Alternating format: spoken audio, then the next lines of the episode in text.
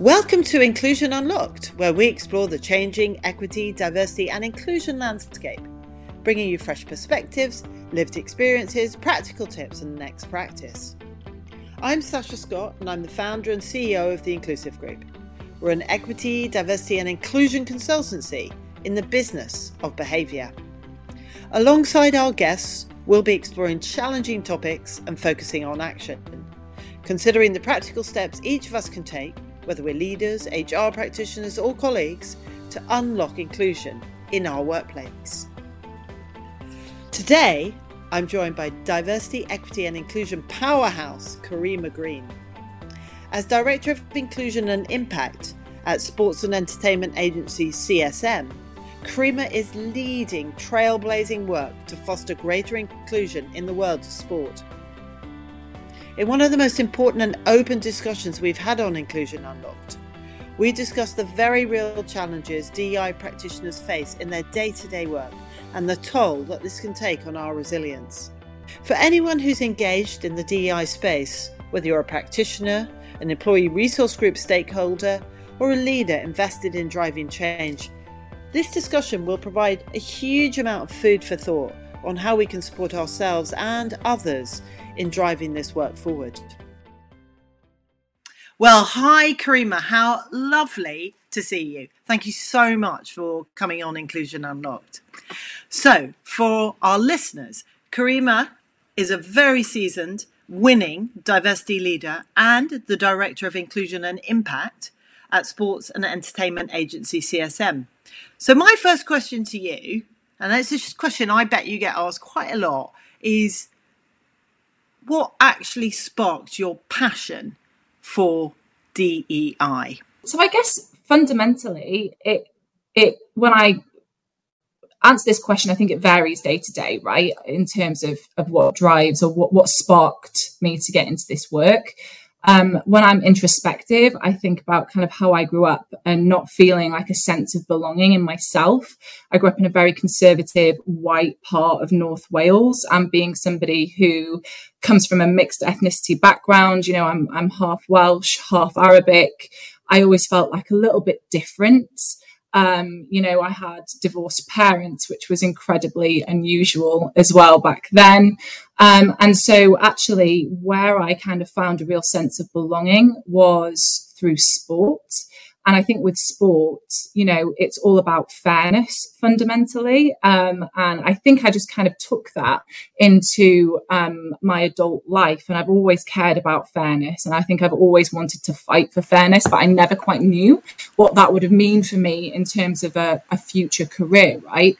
Yeah. Um, one of the ways that you know I, I, kind of ended up in this work and, and to be honest it was completely accidental um, I, after university, um, was working in IT and in IT project management.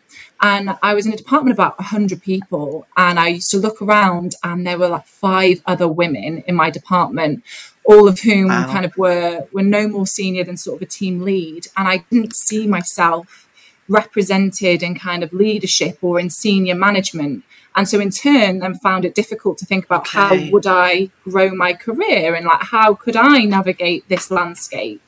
Um, and so i ended up kind of speaking to a manager who was actually a great ally um, and he helped me find a mentor um, in another part of that business and so, with that mentor, who was a senior woman, you know, I was able to talk to her really openly about trying to navigate kind of the working landscape as somebody who was 21 and naive and, you know, unsure of, of, the world. Um, and so, you know, that kind of grew really organically. And from the back of that right. kind of mentorship, we acknowledged actually there was need for kind of a, a, a women's program at this organization and so we set out to build it. So we would do networking wow. events. We built out more mentorship opportunities. Um, we worked with HR at the time to come up with like differing processes and policies that would encourage more women getting um, into the workplace into leadership positions. And so um, after sort of six months of doing this on top of my day job, they they asked me to sort of step into kind of their people team to be a project manager for the people wow. team there and so that's how it happened it was really organic and i think for me it was um, a, a, real I've always said like my career's always been based on a lot of support, a lot of allyship, but an enormous amount of luck and timing. And I think that, you know, um, I was just in the right place at the right time with the right manager. And then it sparked this um, desire to want to make real change. And as I kind right. of started to establish, you know, my career and understanding how businesses worked, I recognized actually how inequitable businesses are, right? And mm-hmm. actually, the processes, these systemic processes, procedures, policies, practices, things that have just been done that way all the time before, yeah. you need to be able to unpick that. And so this is where it started to drive more focus for me. And, and I started to understand actually the scope of this role and what could be um, should be done. Um, but yeah, it was uh, it, it wasn't a targeted sort of yeah. um, drive into DE and I. I fell into it, and I, you know, every day I'm grateful for such a happy accident. Right?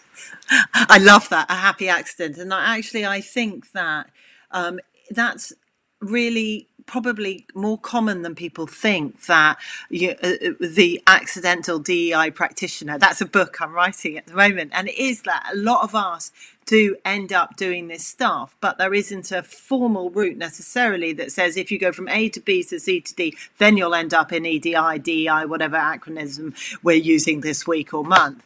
Um, mm-hmm. but I also think from your story of telling me there and the origins uh, around your, your heritage and being in Wales and all of those circumstances that create a sense sometimes of not totally belonging, it drives us. It drives yeah. us. And uh, drive is absolutely important in this job, right? I mean, I think drive is important in every job, but I really think drive is important in this job for reasons that you and I have talked about in the past, and that that drive and that purpose.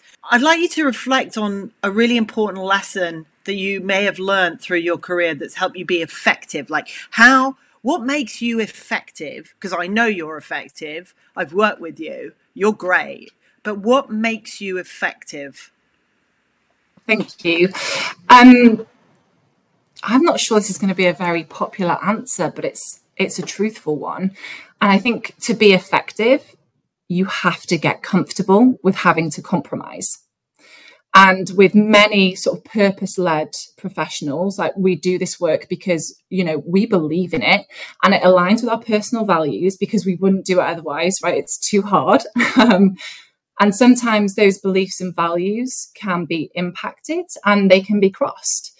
And every day is not going to be a win. Um, and you will get no, you'll get more no's than yeses. So understanding how you can compromise um, and how you can influence is really vital to keep the momentum, you know, and the progress going. And I, and I think what's important to remember as well is progress does not look the same for everybody. And actually, when you work in this space, we very often have a very clear um, view of what we believe good to look like, right? And what systemic actions that we need to put in place to get us there. And, you know, it's not always going to be in the art of the possible, especially if you work in, you know, I'm an organizational DEI person, so I work in a business and, you know, and those businesses are very often global. They're very often matrixed. There's always going to be conflicting expectations that you need to reconcile. And very often there's more expectation in and demand than your ability to drive that action. And so I, I often think that there are a lot of unrealistic expectations and pressures that we have of ourselves and the work that we do. But as long as you keep moving, it makes a difference. And very often, I talk to my, you know, the leaders that I work with about this um, a lot.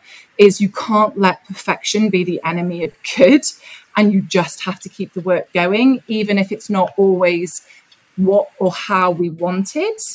And I think the other piece of that, you know, which really helps me reconcile yeah. that line of thought is recognizing your place in the ecosystem of change. A lot of us, like I said, are kind of organizational DEI professionals. So when we join a business, it's because we believe in that business um, to make a difference and to reflect back out to society what we want. But at the same time, when you join that business, you become aligned to their values and to their mission and to their purpose. And mm. if you can't connect to that for whatever reason, and you can't recognize the role that you play, perhaps that business is not the right place for you. And, you know, you have to operate within the sphere of that business. And that might look a little different to what your personal belief or focus areas are and how you show up as an activist in your personal life will always be different to how you show up professionally to evolve an organization, to be fairer, to be more diverse, to be more inclusive, to be more equitable, to be a safe space for people. Mm. And I found, and I, have been the victim of this in my own career, right? We can use our energy ineffectively or inefficiently because we're fighting a fight we're never going to win. And I think that sometimes it's not always going to be the same priorities for an organization as that you might have, right? And I think, you know, you have to recognize the areas that your business and the business that you work with can realistically impact. And you need to then identify those ones that you can impact and you work towards those because progress at the end of the day is progress. And so I think that's a really important lesson mm-hmm. that I've learned and that I've had to come to terms with as well. Like, you know, we want to change the world. That's why we do this work. But yeah. you have to kind of be realistic about what's in your scope of influence to change. Otherwise, it's you know it's going to demotivate and de-energize you. Yeah, absolutely, absolutely. And and I think where it becomes really problematic is when people go into this role without that in mind, a lack of realism. And certainly, I, I mean, we we tend to work primarily in commercial organisations, and um, if people go into a role in a commercial organization without recognizing also the business case on top of the moral case, the business case, and um, recognize, you know, really the mechanics of what that organization does and what is capable of and what they're not capable of, you can get very, very unhappy, frustrated people. Um, mm-hmm. So that alignment at the front end, I think, is imperative. Hence, you know, the need to really recruit in a very, very sort of rigorous way for both mm-hmm. parties. But also interesting, really interesting in what you say around value, values colliding. Um, and what I hear from you is that you've done a lot of work within yourself to be comfortable with understanding the values of the organization, our own personal values, knowing they're never going always completely align, and be able to deal with it when they come apart. And I, I look, this is just a, an observation. I bet there are a lot of people in our space that leave organizations when they really stop believing in the values of the organization in terms of how they conflict with their personal values. So, I'm, what do you think? Yeah, I would agree. And I have seen that a lot, actually, especially over the last couple of years. If we think about, you know, specifically some of the outcomes or, or, what happened after you know the murder of george floyd in 2020 when organizations were not responding how people were expecting and it was crossing value sets you know that yeah. we saw some some mass exoduses um, from different businesses and it carried on then through kind of covid and the pandemic right and, yeah. and I do see that kind of continuing. Um, and this is why you know I think it's important. Um, you know, my comment around recognizing where you sit in the ecosystem of change, right, and where your comfort levels are, um, when you're a, a, diversity consultant or you're a specialist speaker or you're somebody who works in a business, there yeah. are always going to be different varying um, results that you're you're working towards. And, and if you're an independent consultant, you have your own business, for example, you have much more autonomy over like what you know your and where your values um, align and you can make those decisions. But when you're employed by an organization you have to you have to realign with that right? And it's not like we said it's not always going to be perfect. It's not always going to not always going to fit and it's not always going to suit. Um, but you sort of need to think about whether or not that's the organization for you um, and whether or not you can you can persevere if it's not, if you can persevere in making it a place that aligns with your values as well. And I, I do think that resilience is um, a, a, necessary but necessary trait in this in this role. Yeah. Um, and, I, I don't think we talk about that enough either around kind of the requirement of resilience being being a number one um, driver. Yeah, absolutely, absolutely. And actually, the reality for many of us is absolutely this work is hard, and and I think it's got a heck of a lot harder in the last two years. And DEI practitioners carry an enormous weight, a huge weight for their organisations. And earlier this year, we at Inclusive Group we did a poll, and we started to explore the factors affecting resilience as you say, of DEI practitioners. So it was very focused on people in our space and resilience. And their responses were really evenly spread around the scale of the work um, that, that sometimes became just too much. The fatigue amongst stakeholders, I mean, that whole diversity fatigue piece, right? Really, really significant. A lot of the people that contributed to our poll said they felt deeply lonely and a lack of support, yeah. very isolated. And um, some was equally saying around 25% that organizations valuing style over substance, which to me just is sort of performative, right? Um, and I'm interested in your view on that. And if you think about your own experience as a leader, are there wider factors that eat away at one's resilience? So it's an enormous question, but take bits of it that you might want to talk about. What do you think about the loneliness? Actually, I, I want to ask you, what do you think people are lonely who do this role? Yeah. Yeah, I think because very often organizations um, don't always have the resource or investment to be able to um, create teams. And sometimes you know we're in, we're inclusive by nature. So we you know we, we seek connection we seek community we seek teams. And so if you're a, a, a lone individual in this work uh, it, it it, it's perfectly natural, I think. Um, and sometimes being the moral compass or the mirror of an organization is a very lonely place to be, and it can make you unpopular very quickly. So, yeah, uh, that really resonates with me. I think all of those do actually. But I think also we are never really afforded the privilege of time and expectation is just so high and demand is so extensive. Organizations and their employees expect change and progress pretty much as soon as they bring somebody into the role, right? And, and listen, I get it. I want things to change at a rapid pace too. I always go into businesses saying that I want to work myself into obsolescence because actually I want to work myself out of a job because if we do this well, that should be the case. There should be no need for this discipline. Um, you know, I'm, I'm looking to retire early and open my dog rescue centre and my bakery and live in the countryside. That would be lovely. Um, but the reality of it is this work is slow. Um, and especially if you want to get it right. And you know, affect, affect we're essentially totally overhauling the way that businesses and in turn societies operate. And we didn't get to this point overnight, so we shouldn't expect to fix it overnight either. Yeah. The reality is is that it's deep systemic generational work. Um, and so, to your point around performative action, the pressure to deliver often then produces really superficial initiatives, almost like we have to prove that we're adding value straight away, but it papers over the reality of what truly needs to be done. And I've really you know valued my onboarding experience at CSM so I've been there for 5 months now and I've been given the space and the opportunity to spend a lot of time understanding our business understanding our market and the industry that we serve in order to have deep thinking time about the meaningful change that we can make and the impact that we can make that's intrinsically linked to our business. So the purpose, the scope of influence that we have. And I have a leadership team that, that not only understand but support that approach. I don't think that's the same experience for many other DEI professionals that I that I know. And you know, we're so often on the clock to prove value and you know delivery and we're not making the necessary space.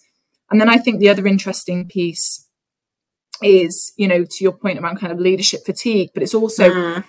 it's also the power dynamic of accountability. It's never truly tipped in the dei professionals favor. Um, and i think you know this change is the responsibility of everybody in that business, um, but even more so, kind of the leadership teams, right? But if you're not getting the results that you expected or the organization wanted, it's very often the DEI person that's kind of on the chopping block. Um, over taking uh, an introspective view of perhaps why things aren't landing. And, you know, if we think about role modeling or not properly investing time or resource, or also the unwillingness to create consequences for the lack of needed behavioral change. So when I when I think about an example, right, imagine you've got a really great revenue generator. They bring a lot of profit into the business, but their behaviors are out of whack with kind of the, the, the standards that you would want to see or the values within your organization. But no one's kind of creating consequence to address that behavioral change. And at the end of the day, the markers of, of, your culture is the lowest behavior that you'll tolerate.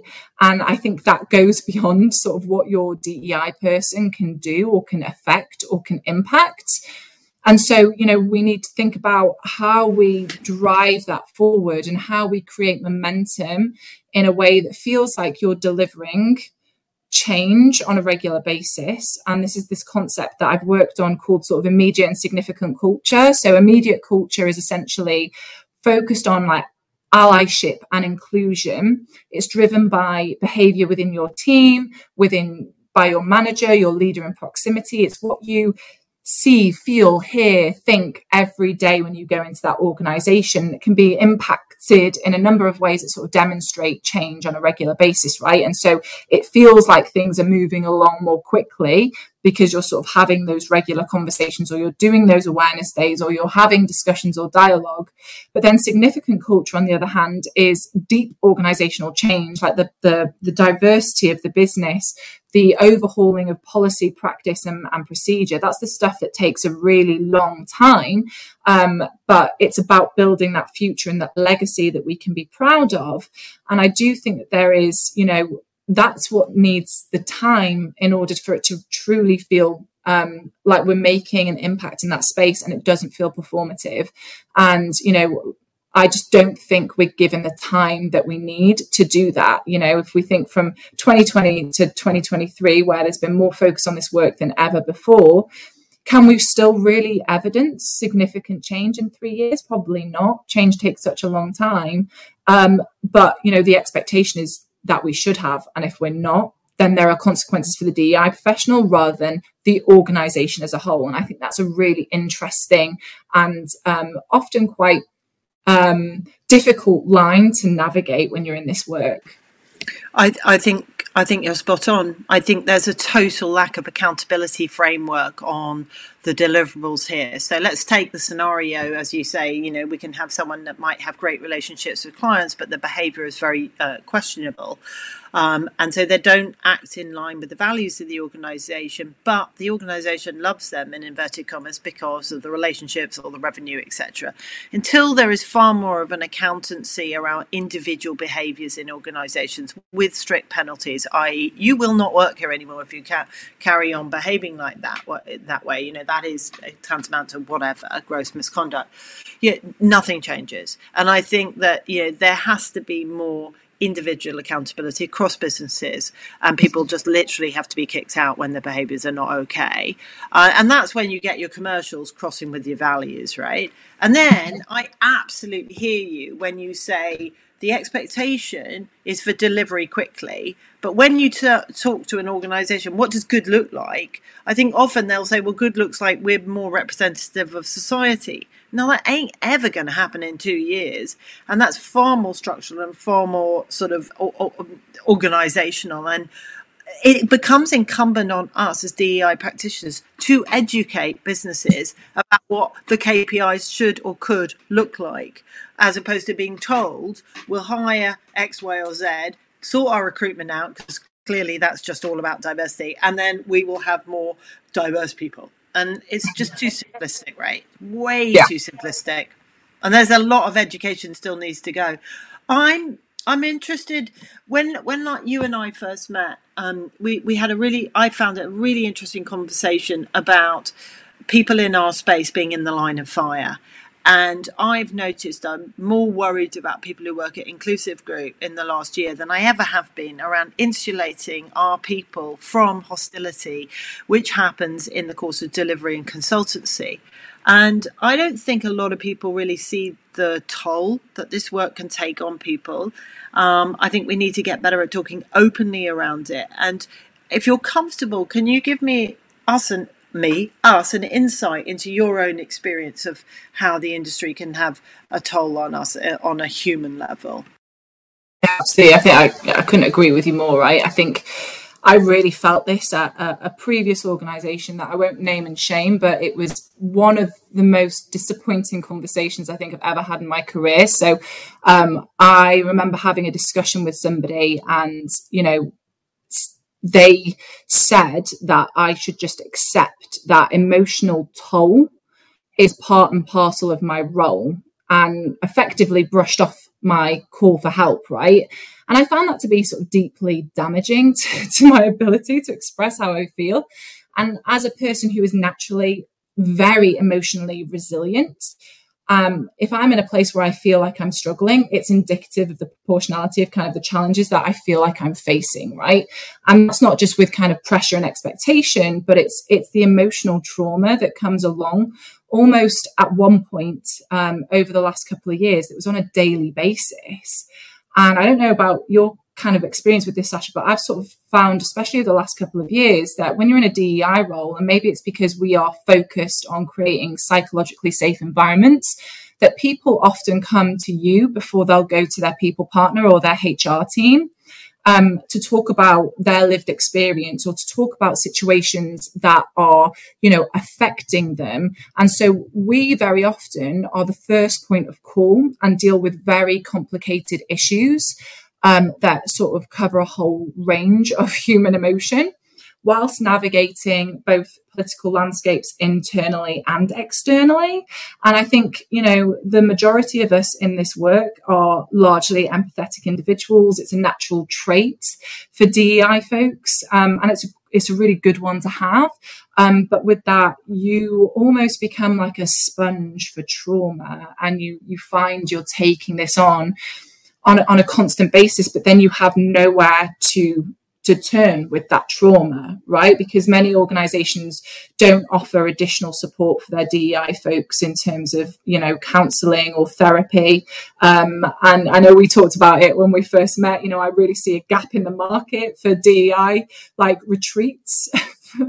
Um, where we can go and sort of share and and and clear ourselves of of some of, of, of this trauma. And actually, a couple of years ago, I saw a post on LinkedIn about uh, a DEI leader's experience who I who I really respect and admire and have always sort of looked at as kind of the pinnacle in our in our workforce um, but how they were stepping away from this work to protect their own mental health and well-being. And in that article they verbalized things that i was thinking and feeling about my work for such a long time but wasn't sure how to articulate right? So not only are we charged with supporting organizations to drive change but we're lent on more than anyone really on in times of high external pressures for complicated and often intersectional response and action that feels impactful and meaningful. And the hard fact is, and I've come to accept this in this work, is that you are never going to get it quite right. And it's never going to be enough for everyone.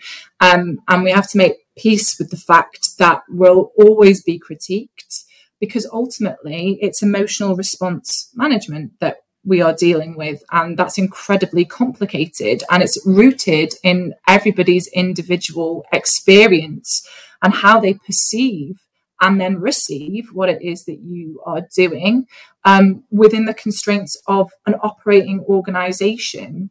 Um, and so, with that in mind, there's very little downtime. I met up with a, an old colleague for dinner a couple of weeks ago, and she said to me, she was like, You must never switch off because there's always kind of something going on in the world. And it's so true, right? You know, I, I start and end my day by reading the news to think, okay, is there something here that I have to jump on tomorrow? Is there something that I have to think about in terms of supporting colleagues um, across the world? Is there something here that is going to blow up at some point and cause a lot of emotional trauma or trigger for people we have to constantly be on, and that doesn't give us a lot of downtime. um, especially in our markets that are generally kind of more hostile and say take the US for example where there was a period of time where it felt like we were responding to something almost on a on a daily weekly basis that was incredibly traumatic and incredibly triggering for individuals um, and so you're on high alert and yeah. you know it's it can be really exhausting um, and so for me the way that I have found um, to be my healthy way of coping and it's going to look different for everyone, um, is I seek therapy. Um, and I'm really open and honest about it because I think it's important. Um, and I seek therapy for a number of reasons, right? Both personal, but it's also really helpful professionally because it's an outlet for me to talk about how I'm processing. Um, and also because you know pressure and stress is uh, is a big part of, of this world and this role. Um, but also, you know, I look for um, forms of exercise that feel like meditation. So I do a lot of walking and a lot of swimming. And I think they're moments where I can mm. switch my brain off um, and, you know, just really lose myself. Um, but a, a, colleague of mine, we were talking about this um, only a week ago, and she said that she reads a lot of fiction because going into a, a, an imaginate, you know, an imagined world that is so far removed from our own is where she can find breaks and solace. Um, and I think that's a really interesting concept, right? And and you know, it's about how you how you process these things will look different for everyone. Those, you know, exercise and therapy has really helped me over the last couple of years.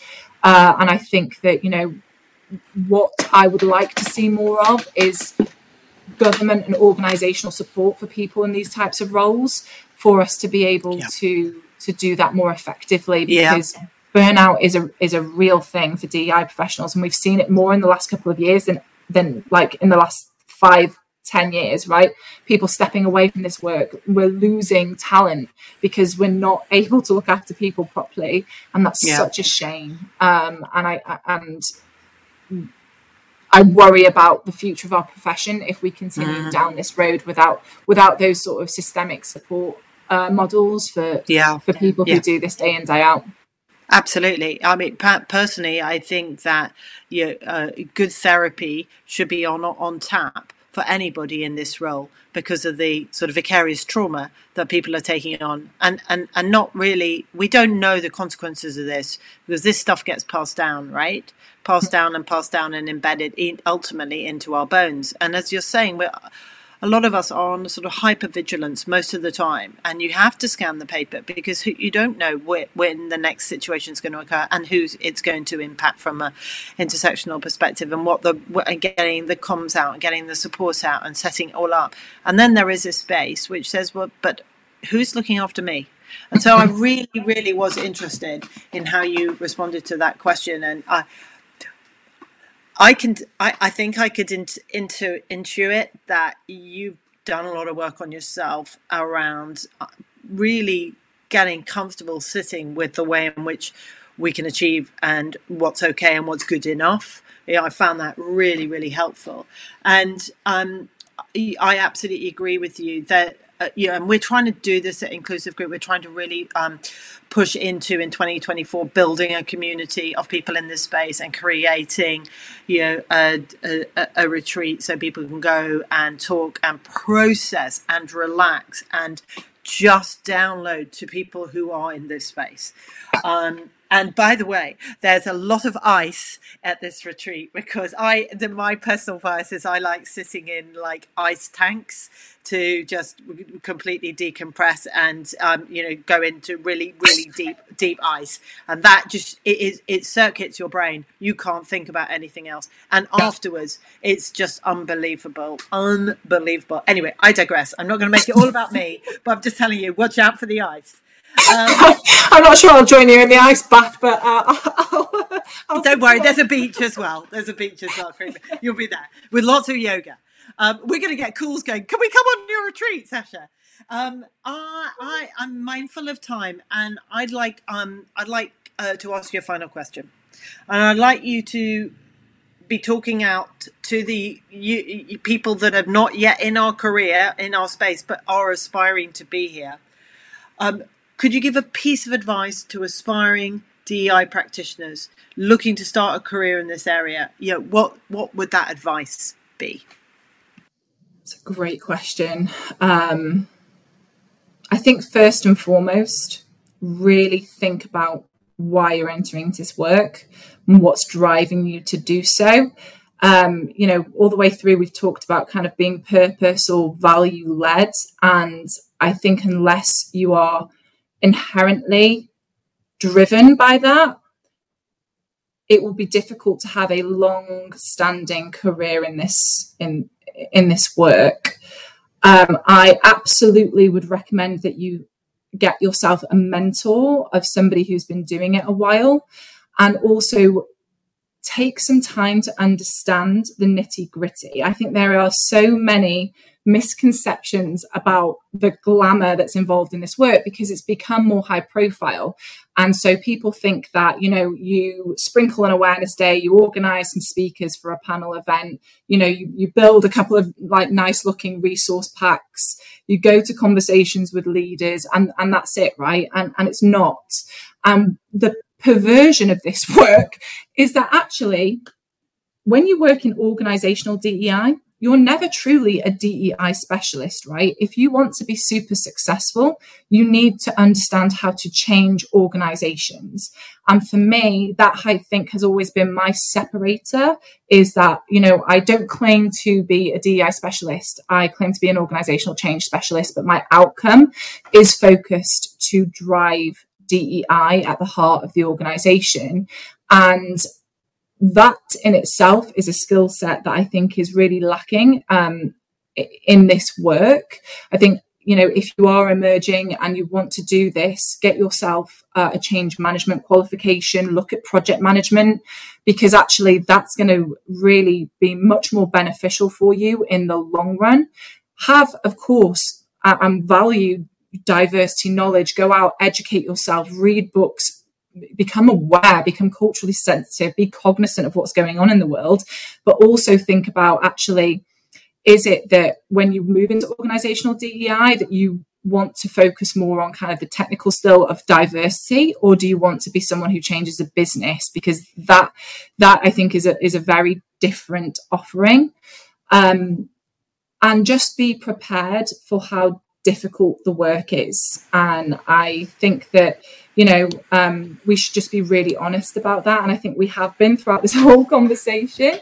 But mm. what I will say is, um, I could not be more grateful every day that I have a career that I love and that is satisfying and fulfilling.